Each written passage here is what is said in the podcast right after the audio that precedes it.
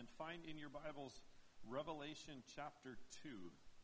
Revelation chapter 2. We're going to take a few weeks out of the book of Acts. We'll come back to the book of Acts in January.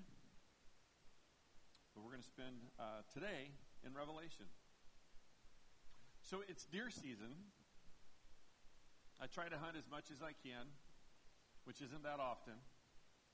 But now that the kids are all gone, opportunity strikes. I say, "Hey Teresa, you want to you want to go hunting with me?"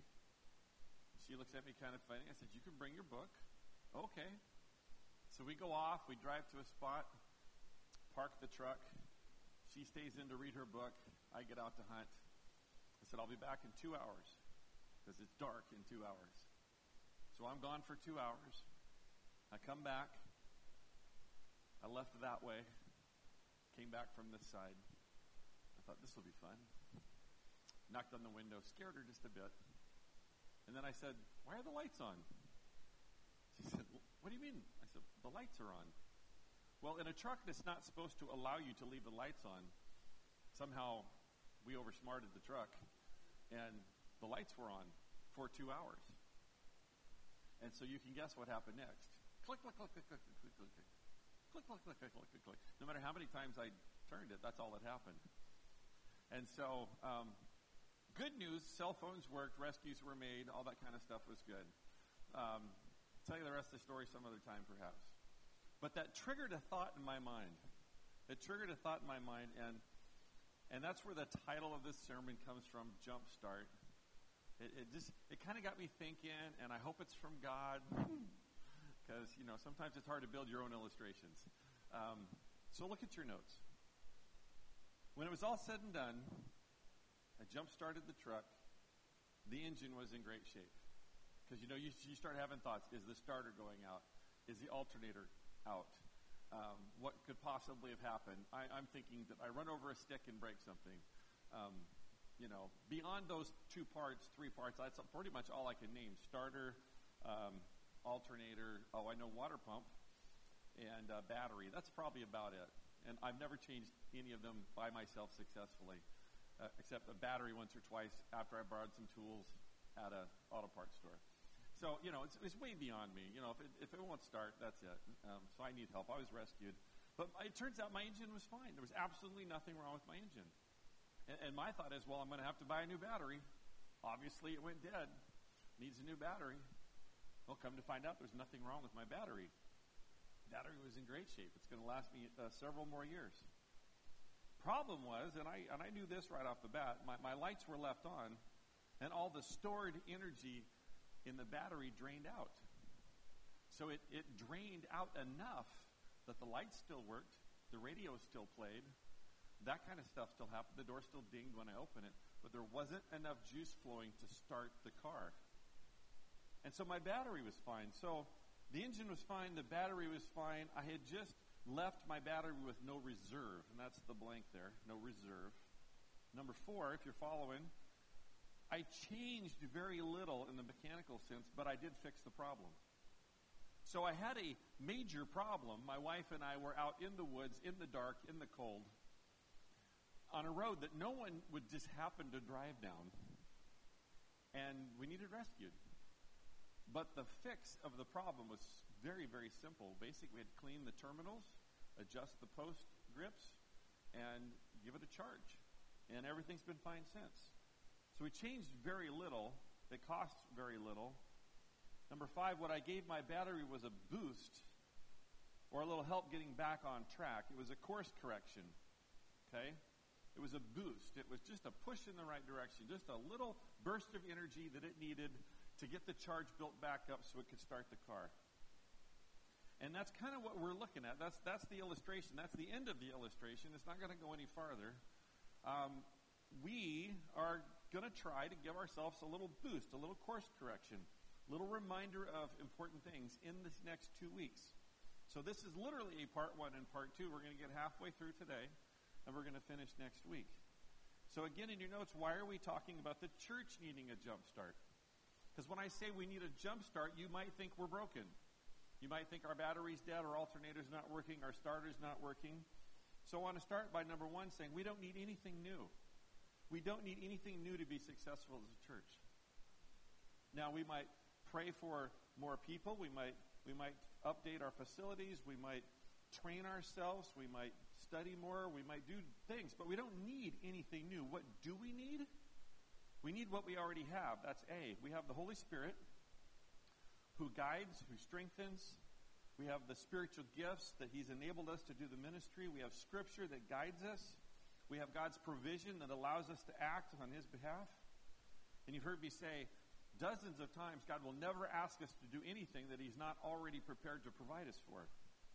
So we don't have to worry about how we're going to do it. We just need to worry about doing it if God's called us to it. So we don't need anything new. B, we're not broken. We don't need to be replaced. And we're not outdated. Our methods aren't outdated. Our music's not outdated. The Bible's not outdated. Christianity is not outdated. Now, if you listen to the world, they're going to tell you religion is outdated. Christianity is on the top of the list of outdated religion. And worshiping God is, is, is ludicrous. It's beyond comprehension. But I'm telling you, it's, it's not. It's not broken. Doesn't need replaced. It's not outdated. Number two, we need a jump start because we're a church full of people. We're a church full of people. Look around, people. You're people. What do people do? Well, they do a lot of things. we get on each other's nerves. We make mistakes. We bring baggage along with us. We have great ideas that don't turn out to be great. We have great ideas that we miss because we don't see them correctly. We pray for things we shouldn't pray for. I mean, we're just people. You know what people are. And, and a group of people together, there's there's going to be things. There's going to be things going on. So we need a, a jump start, a, a refocus, a, a, course correction, because we're people. Then we live in a sinful world. Okay, there's sin all around us. It's going to affect us in many ways. And we're being pressured by dozens of ungodly forces, both within and outside the church. It's easy sometimes to identify the forces outside the church we, we call it the world. There's, there's all kinds of media, there's all kinds of philosophy, there's all kinds of worldviews that go against the Christian belief. But inside the church, inside Christendom, I, I use that word specifically because I didn't want to use church because I believe the true church will not have these things. But we have uh, universalism in Christendom, which is basically you don't really have to worry about people getting saved because everyone will eventually get to heaven. We have uh, prosperity gospel, which means that God will reward you if you're faithful, and, and you will be healthy, wealthy, and wise no matter what. So you just plan for it. Then we have the poverty gospel, which means in order to in order to worship God, you have to live in poverty. Both are incorrect. Uh, we have name it and claim it. We have the spoken word. We have all kinds of stuff that's in Christendom. Christendom. It's it's just out there. It's part of the label. People hear the word Christian, any of those things can be included. So we are people affected by sin. We live in a sinful world with sin all around us, swarming us, often trying to get us to partake and enjoy and at least uh, approve of. Then we have the pressures of dozens of ungodly forces. So we need a jump start sometimes just because we're, we're working hard and all these things are working against us. Number three, why do we need a jump start? Because we'd be foolish to think that refocus, recommitment, rejuvenation, renewal, and reinvestment are bad things to desire. You know, the new year's coming. That's part of the motivation here, too. The new year is often thinking of what, what needs to change, what needs to build, uh, what can I adjust in my life, what can I do to make it better, start something, end something, that kind of stuff. And, and, and we need to do that as a church. We need to refocus. We need to recommit. We need to double down on the things that God's called us to do and ask Him what He might want us to do in place of or, or in addition to. And we need to kind of just say, you know what, God, I'm in. Uh, you know, may have floundered a bit, but I'm in. Or you say, I have been in and I will continue to be in. It works for all of us. And then number four, we have the fear of the unknown. The fear of the unknown has, has raised its ugly head a lot in the last two years. Uh, we have fears being pushed on us from all directions. We have unwanted attacks and pressures, unwanted attacks from people, who say things they shouldn't say, do things they shouldn't do, spread rumors and lies. We have unwanted attacks from worldly sources, governments, media, um, even neighborhoods sometimes. We have unwanted attacks and pressures. And the forces of evil are at work to discourage us. Why do we need a restart? Because we can easily be discouraged. We can, we can look around us and we can ask the question is it working? Does it matter? Am I making a difference? And we need to answer those questions. So there's, there's lots of stuff working to discourage us from serving God at full potential. So that's why the idea of a jump start seemed like a good thing. Uh, a recharge, a, a, an, an infusion of energy. And so Romans 12, 2 says this It says, Do not conform to the pattern of this world, but be transformed by the renewing of your mind. Then you will be able to test and approve what God's will is, his good, pleasing, and perfect will. And I chose that verse because it has the word transformed. It also identifies the two sides there's the world and there's God. Do not conform to the pattern of this world, but be transformed by the renewing of your mind so you can test and approve what God's will is. If we're in the world and of the world, we're not going to know God's will. So we have to be transformed, a change, a difference. We have to pick a side and stay on it. Colossians 2.8 says, See to it that no one takes you captive through hollow and deceptive philosophy, which depends on human tradition and the elemental spiritual forces of this world. Spiritual forces. So, so many things want to be spiritual nowadays. Everybody has a spiritual side. People that are doing horrible things with their life say, Oh, I'm a very spiritual person, which maybe they know what that means. I don't necessarily know what that means for them. But spiritual forces are out there. We have false religions, we have cults, we have watered down presentations, this kind of thing, these spiritual forces. And it says, rather than on Christ. There's that contrast again. We have the, the philosophies of the world, human traditions, elemental spiritual forces that are all other than Christ. So we want to focus our attention on what Christ would do and what Christ would say. So turn your papers over now to Revelation chapter 2. We have seven letters to seven churches written by John the Apostle from exile on the island of Patmos. These letters were written to specific churches, but each letter was written to be read by all seven churches. In other words, there were not seven separate letters sent to the seven churches. All seven letters were sent to all seven churches, and all seven letters to all seven churches are included in the book of Revelation and, and so it's really easy to draw the conclusion, because that's exactly what was meant to happen. We draw the conclusion that these letters to these churches were also meant to be read by us in our churches.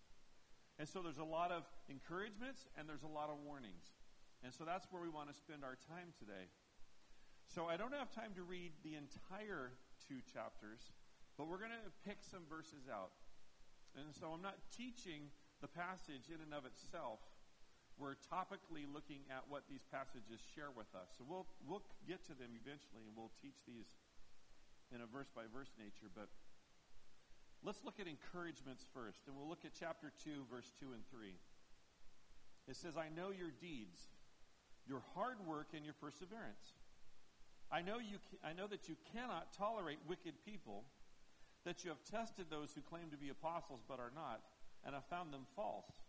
You have persevered and have endured hardship for my name and have not grown weary. Now, there's a whole sermon right there, but let's just highlight a few things. I know your deeds, your hard work, your perseverance. You know, if someone came up to you at your job and they said, Yeah, I've noticed you're a hard worker. I noticed you don't quit, you don't give up, even when the, the, there's a difficult challenge in front of you. I see that you finish the job, I see that you stick around to the end you're not a short timer or a short cutter. You would raise your head up and you'd say, Thank you. Appreciate that. Thanks for noticing. Well, that's what God in this letter says to this church. You're, you're hardworking church. You persevere. I know that you cannot tolerate wicked people. You don't put up with garbage. You don't put up with wicked people trying to influence the church. You've tested those who claim to be apostles and are not. You've compared what they've said to Scripture, you've determined if it's true or not. You've done that work, and you've found them false. You find false prophets false. You find false teachings false. You do the hard work. You examine the Scriptures. Verse 3 You have persevered. You've not given up. You've made it. You've endured hardship. You've suffered for my name. And you're, you haven't grown weary. You haven't got tired of it. And, and that's, a, that's a great thing to be said about a church. Now, in your notes for a while, there's no blanks to be filled in because I just want you to hear these things. Here's, here's the encouragement for us that I've taken from that passage in your notes. Keep doing good work in my name. That's what Jesus would be saying. Keep doing good work in my name. Keep serving, keep loving, keep helping, keep evangelizing. Don't give up or grow weary. Keep on trusting, keep on having faith. Second line, be faithful to the word. Trust the Bible. Continue to battle false teachers. Name them if you have to. Explain the falseness of their teaching. Offer the truth. Don't just attack someone. Don't just, don't just call them out, but explain why they're false and, and offer the truth. Be faithful, continue the battle, and then don't grow weary. Don't grow weary of hardship. Remember last week we talked about opposition will come if you're faithfully serving God. Don't grow weary of that opposition. It's coming, but it's temporary. Okay, you, you can endure it because of me. So that's that's the first encouragement. Keep doing good work in my name. Don't give up or grow weary. Be faithful. Continue the battle. Identify the false teachers. Teach your people how to identify false teachers. Don't grow weary when hardship comes. Chapter 2, verse 9 then says, I know your afflictions and your poverty. This is another church. I know your afflictions and your poverty. Okay? Yet you are rich. I know about the slander of those who say they are Jews and are not but are a synagogue of Satan. Do not be afraid of what you are about to suffer. I tell you, the devil will put some of you in prison to test you, and you will suffer persecution for ten days. Be faithful, even to the point of death, and I will give you life as your victor's crown. An affliction is a, a personal difficulty. It's, it's truly affecting you as an individual. It's a, a spiritual sickness, if you will and, and in poverty, you're struggling. You're struggling to make it. It says, yet you are rich. Because you know you have the gospel, you have understanding of Scripture, you have the Holy Spirit, you have each other, you have the church, so you're rich. I know about the slander. I know people are telling lies about you. I know they're not representing the facts. I know they're going behind your back. I know they're saying things that shouldn't be said. Here in particular, they say they're Jews and they're not but they are a synagogue of Satan. So they're not acting like Jews, they're acting like followers of Satan. It says, Don't be afraid. You are going to suffer, but don't be afraid. The devil will put some of you in prison to test you. Some of you will be persecuted. Some of you will even face death. He says, Be faithful, and I will give you the victor's crown. That's eternity. That's, that's your, your reward in heaven. So when you know it's whatever Satan throws at you, it's short lived in comparison to eternity. Whatever you're facing as an individual, whatever we face as a church, whatever your family faces, it's short lived compared to eternity, and we can get through it. Spiritual riches and future reward are worth any persecution you suffer. So keep your eyes on the prize, which is God and eternity. Keep my eyes through communion on the one who saved me keep my eyes on eternity as my hope for the future. Whatever Satan has in store on earth, it's short lived. The spiritual riches and future reward are for eternity, and they are so worth it. Verse 12 and 13 says, These are the words of him who has the sharp double edged sword. I know where you live, where Satan has his throne. Now, that's a strong statement. He said, I know where you live it's like Satan himself lives right here in this town. That's, that's bad news for these folks in Pergamum. It says, Yet you remain true to my name. Satan himself is at work in your town, yet you remain true to my name. You did, you did not renounce your faith in me, not even in the days of Antipas, my faithful witness, who was put to death in your city where Satan lives. Not even when our friends were persecuted, when Antipas is put to death, not even when your own life is in jeopardy, not even then did you disregard me. Not even then did you not be true to my name. So the encouragement for us is remain faithful and true to my name, that's Jesus, even if Satan himself seems to be in charge and anti God forces seem to be winning the battle. You hear that?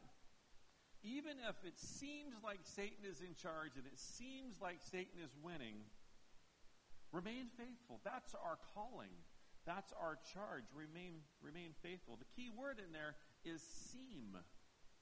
We need to step back and take a, a picture, a, a look at the big picture. It may seem as if Satan's winning. When Jesus was on the cross, it may have seemed like Satan was winning. When he was in the grave, it may have seemed like Satan was winning. But when he rose from the dead, it was pretty obvious who was winning. And we're gone along a ways, and it may seem like it's been an awful long time since we saw Jesus doing miracles like that. And it may seem like Satan has so much influence in the world today, and he has so much power, and he's, he's doing so much with so many people. But it only seems that way because our sovereign God is in charge, and he is working out the details for his glory and his purpose. And everything else that you read in Revelation, if you've got there yet and you read through the Bible in a year, or if you've read it before, everything in Revelation is still to come. And we will see the glory of God portrayed to the earth, His glory even spoken to the earth, and He will sit on the throne. So it may seem like Satan is doing something positive on his behalf, but it's not the case. It's all God. Chapter 2, verse 19 says 19 and 20 your notes, but 20 is for later chapter 2, verse 19 says, I know your deeds, your love and faith, your service and perseverance, and that you are now doing more than you did at first. I know your deeds. you know, that, that's almost every time he says, I know your deeds. He says, I know what you're doing. Right now, it's positive. I know what you're doing, and you're doing some good stuff. It's going to be negative later. He says, I know what you're doing. I, I am aware. I am watching. I know your deeds, your love and faith. You're loving people. You're, you're acting in faith. You're living faithfully. Your service. You're serving me. You're serving others. You're serving the church. Your perseverance. You're not giving up when things are difficult. You're not giving up when someone lets you down. You're not giving up when you do it again and again and again. Your service and your perseverance. And that you are now doing more than you did at first. You know, that's a characteristic of a Christian life that's growing is is what I was doing is no longer enough. I, I have this need to do more. I have a need to serve in a greater capacity, to serve in more ways than I was before. So, in your notes, what I take from this, the encouragement to us is create more love. Be more loving. Love more people. Create more faithfulness. How can I step out in faith? How can I show that I'm living by faith? How can I pray for faithfulness? Serve more, create more service. Where, where can I be involved? Where can I lend a hand? Where can I do my part? And then persevere. Don't give up. Don't be discouraged. Don't quit. As you grow more mature. So you're going to create more of these things as you grow. Not before you grow, but as you grow. So you're going to build. Okay, we're never going to stop growing. If we do, we become stagnant and then, and then we start to stink. We become stinky Christians. Right? We don't want to be a Christian that walks in the room and, and gives everyone a, a sour look on their face because now you're here. Right? We want to add these things and grow in these things as we as we build our own faith. Let's read chapter 2 verse 24 and 25. Same church this time.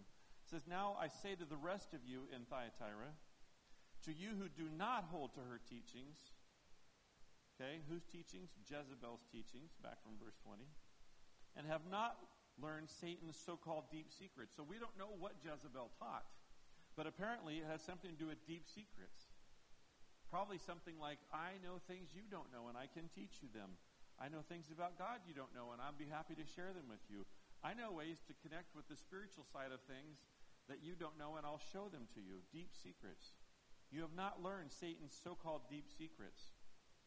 So I will not impose any other burden on you except to hold on to what you have until I come. So when I read that, back to your notes, says, Don't give up. Keep working and serving until Jesus comes back. He says, Hold on. He says, I, I see that you're not falling for the false teacher. I see that you're not getting involved in these false teachings, these deep secrets.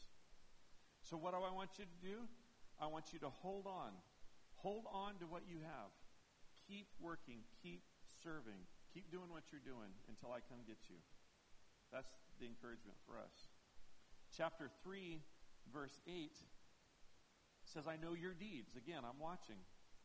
I'm well aware. I, I know your deeds. See, I have placed before you an open door that no one can shut. I know that you have little strength, yet you have kept my word and have not denied my name. Probably inferring that they're small. They're a small group. They're a small group. I know you don't have a lot of power. You, know, you, you don't have a lot of pull where you're at, but you've kept my word and have not denied my name. Verse 9. I will make those who are in the synagogue of Satan, who claim to be Jews, though they are not, but are liars, I will make them come and fall down at your feet and acknowledge that I have loved you. Since you have kept my command to endure patiently, I will also keep from you the hour of trial that is going to come on the whole world to test the inhabitants of the earth. So, what are they being praised for? For keeping my word.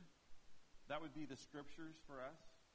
Paying attention to, listening to, obeying the scriptures. Not denying my name. How do you deny Christ's name? Well, today it's, it's not acknowledging who I am and who I belong to. It's flying under the radar sometimes. It's not speaking truth when I should, when prompted by the Holy Spirit.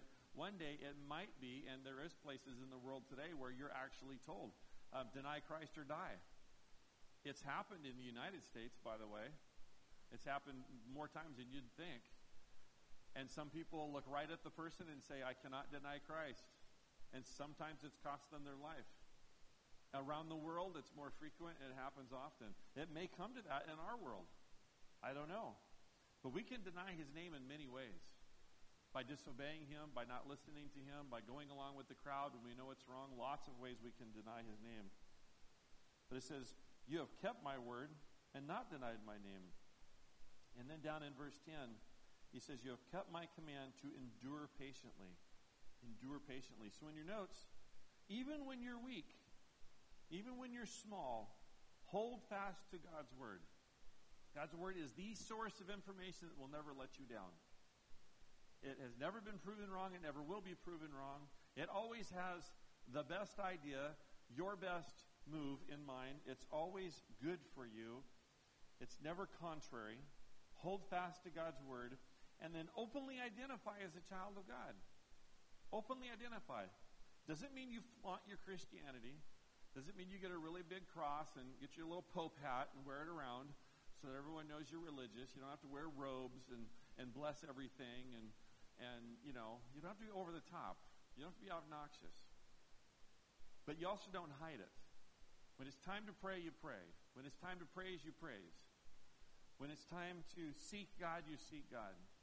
You let people know, hey, you know what? That's a great opportunity. I need to think and pray about this. I'm going to take two or three days to pray about it, then I'll come back and give you an answer. Not just let me think about it. Okay? You openly identify as a child of God. You don't hide it. You don't flaunt it, but you don't hide it. They'll see it. It will be clear. And then 9 and 10, chapter 3, verse 9 and 10. Well, I already read that. It says, Hold on to what you have. Hold on to the promises, your ministries, your hope, your salvation. Hold on to the gospel. Keep my command to endure. Don't give up. Well, those are encouragements. They're encouragements in that, in these passages to these churches, God said, I'm really happy with these things. I'm watching. I know who you are. I know what you do. And I'm really happy with these things. I'm really happy that you're not following false teachers and you're not following false teachings. I'm really happy that you're sticking to my word and you're not denying my name. And even though you're outnumbered and outpowered, you're faithful. I'm really happy for these things. So these are our encouragements. These are things we need to do as well. But there's some warnings. We'll go back to chapter 2, and this time we'll look at verse 4. It says, Yet I hold this against you. You have forsaken the love you had at first.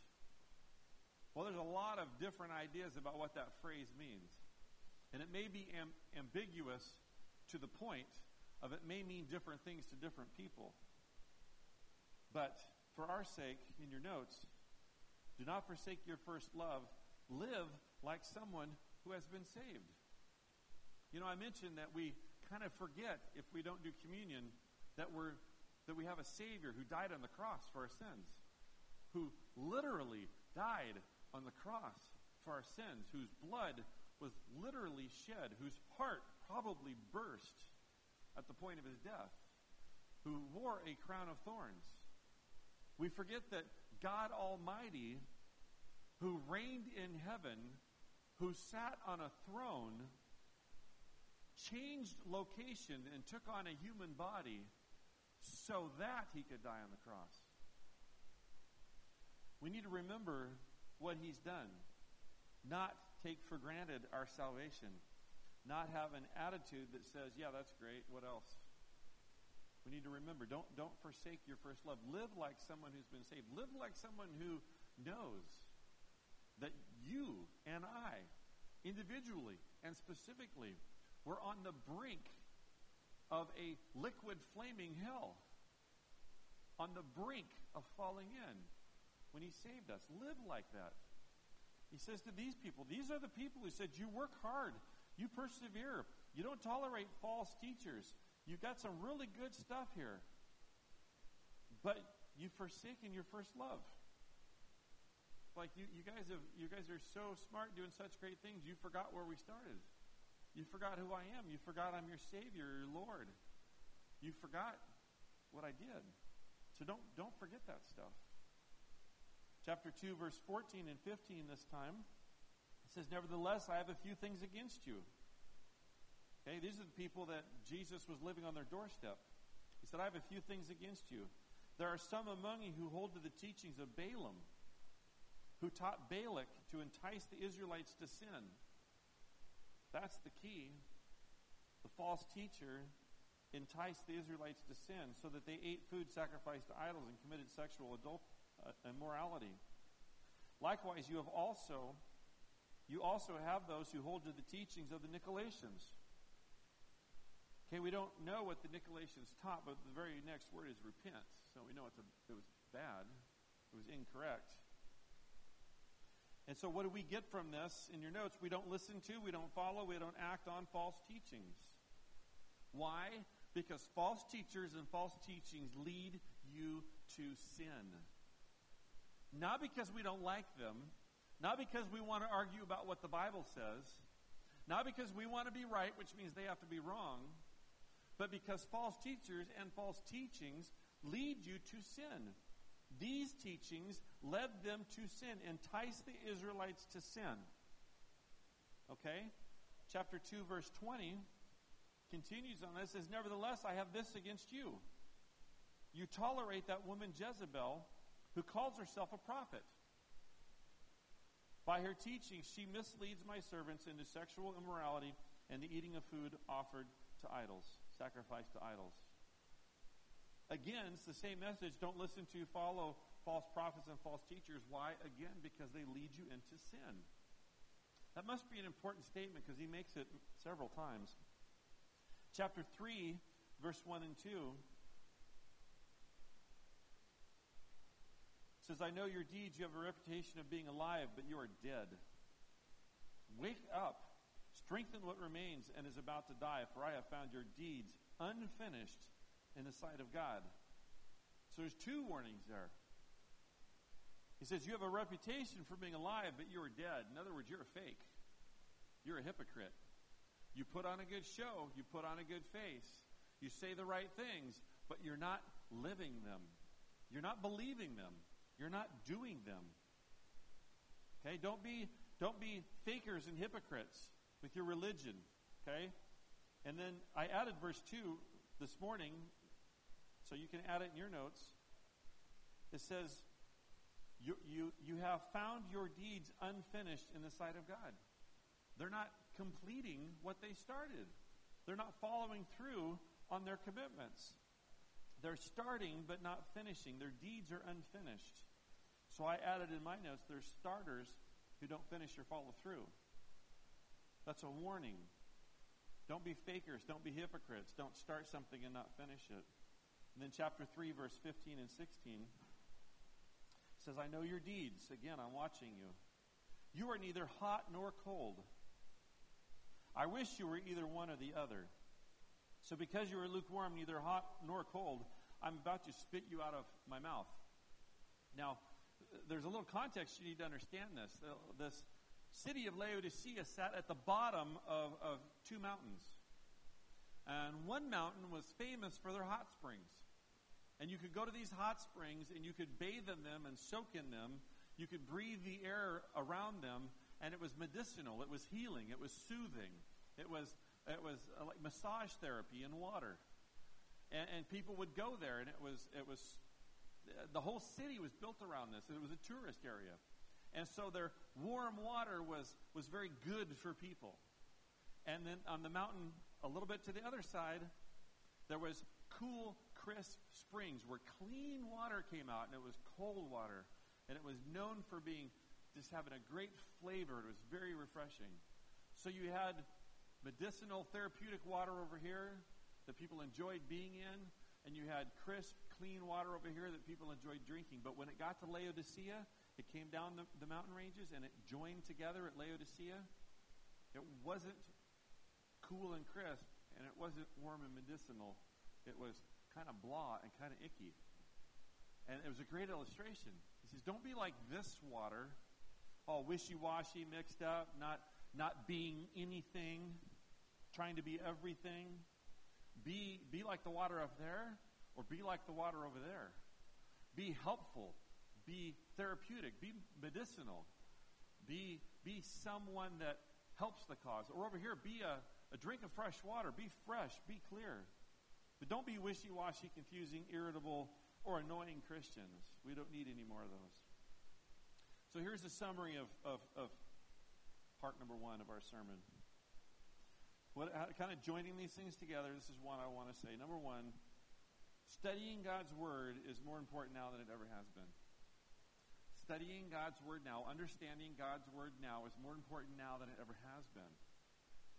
Uh, there was a day when most Americans at least lived by a code of ethics that agreed with Christian morality.